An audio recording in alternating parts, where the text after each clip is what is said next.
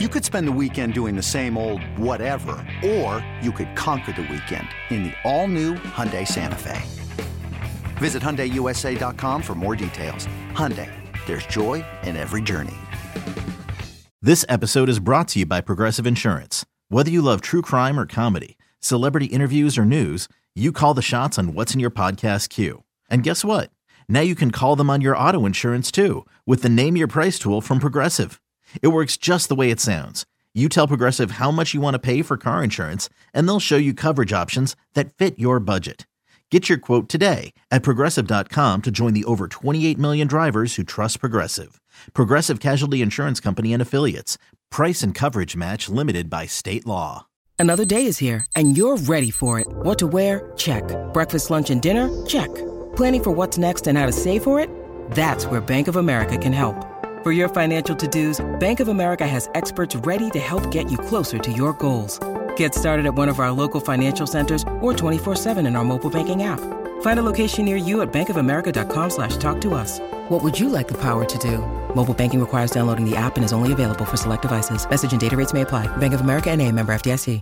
Hey, Bills Mafia. We know there's only one topic every day. All Bills, all the time. And now Matt Bove and Sal Capaccio are going really deep, talking Bills all year long because it's always game day in Buffalo. All right, the Tre'Davious White loss is big for the Bills, right? And this is Kaiir Elam time now. We've been wondering why Kaiir Elam hasn't played. We've been wondering why Kaiir Elam hasn't been getting a jersey on game day. The Bills have been consistent in saying he's professional way he's gone about it. He's just, you know, Sean basically said the other guys beat him out. They've been ahead of him. And there is a numbers game here to play with. So again, as I always like to say, don't just look at who's inactive, look at who's active. Yes, of course you want your first round pick active. And if we're going to sit here and, you know, debate if it was a good pick or not, that's a fair criticism. It's a fair argument. But we're here now. And the fact that he's not getting a jersey might not necessarily even be about him as much as it is about Dane Jackson and Christian Benford and what they've been able to do. And of course, the Bills really like um, Cam Lewis as a safety and who can play corner, mostly nickel, Siran Neal. Uh, he's a special teams demon, had a great game last week. They're in the secondary. This is a numbers game. And you know, Damar Hamlin's even been act- inactive. Now he was active last week because Jordan Poyer was out.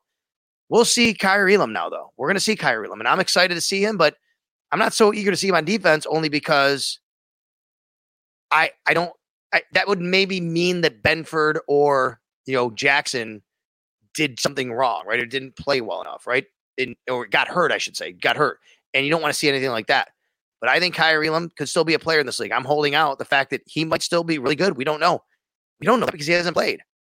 Let's remember Terrel Bernard, one year in the in, we didn't think there was anything there. We all questioned it. Four games starting in his career, he's looked great. Um, you know, through four games this year, five games starting in his career. So you can't write the book on these guys yet, and we certainly shouldn't do that with Kaiir Elam. It's going to be really interesting to see how it evolves going forward with Elam. All right, let's take a look around the National Football League week number five. Matt and I like to this together lot, but of course, again, like I said, he's already in London. So I'll do it here. Talk about some of the games. Bears, Commanders get it going on Thursday night football. I got to be honest. I took the Bears in my loser pool because I wanted to take the Giants against the Dolphins. I already took the Giants. I can't do that. I know that Justin Fields looked really good last week, but they're not going to be able to get Sam Howell like most teams can. I think the Bear, the Commanders should take care of business against the Bears Thursday night. I keep saying, did I say I was recording on Friday? I think I said that a few times. I'm all discombobulated this week. It's Thursday night when I'm recording it with you. I'm sorry, Thursday afternoon. The game is Thursday night. My bad on that if I said that earlier. All right, so that's why I'm talking about this game now on a Thursday and not on a Friday. Thursday night football, Bears, Commanders, uh, Texans, Falcons. I, I'm rolling with the Texans here with CJ Stroud the way he's looking. I, I think that they they're building something there in Houston with CJ Stroud. A bad offensive line, he still looks really good. Should be an interesting game between two teams, two and two. Um, looking to prove that they're a little bit better uh, than the other, I guess, and what they've shown maybe so far. Panthers looking for their first win at the Lions. Got to go with the Lions here in this one. Panthers, Bryce Young. How about the Panthers? From a big picture standpoint, they're going, we could have had CJ Stroud. We took Bryce Young. And right now, not looking so good. But again, book's not written on any of these guys, right? But they're that's what they're saying right now in Carolina. That's what they're asking right now in Carolina if they chose the wrong guy. Titans at the Colts, big AFC South matchup. I think the Colts are looking a lot better people thought, especially me uh, what I thought about them. And now Jonathan Taylor's coming back. I give the Colts a puncher's chance in this game. I do. And Anthony Richards going to be playing. Richardson's going to be playing uh, the way that you know he can make dynamic plays. I know that the Titans are a tough out. This is a more interesting game than maybe we thought it would be uh, a few weeks ago. Giants at Dolphins. Are the Dolphins just going to score 70 on the Giants again and score 70 again this time on the Giants? Is that going to happen? Giants look awful on Monday night. Oh my God, all those sacks they gave up. I, I feel bad for Daniel Jones. I really do. I feel bad for Brian Daboll, great guy from Buffalo, you know, former Bills OC. I don't know what they can do. Giants come to Buffalo Sunday night the following week, but man, the Dolphins might hang. It might not be 70. Dolphins might get to 50 points in this game. They really might. We'll see. Giants got to play good defense. That's the only way that they're going to be able to stay in this game at all. And I just don't know if they can do that. Saints at Patriots. Boy, Saints didn't look good last week. Patriots don't look good at all this year. They got blown out last week. Quarterback issues. Mac Jones getting benched last week. What's the situation there? I don't know. This game could go either way because I, I wasn't impressed with the Saints last week, but I do think they're the better team uh, in this one. Ravens at Steelers. Boy, the Steelers. Holy cow. Could we make an argument the Steelers are the worst team in the AFC?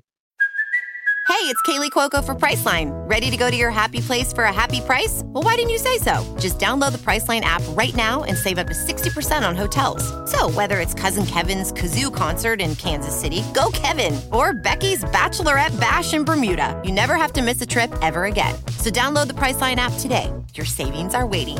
Go to your happy place for a happy price. Go to your happy price, Priceline. I think you can make that argument. You might make the argument the Patriots are the worst team in the AFC. Either way, the Steelers look awful on offense. Kenny Pickett's a little bit banged up. Ravens are starting to really look good on offense the way they made some changes. If they win this game, the Ravens, they'll be 3 0 on the road in their division.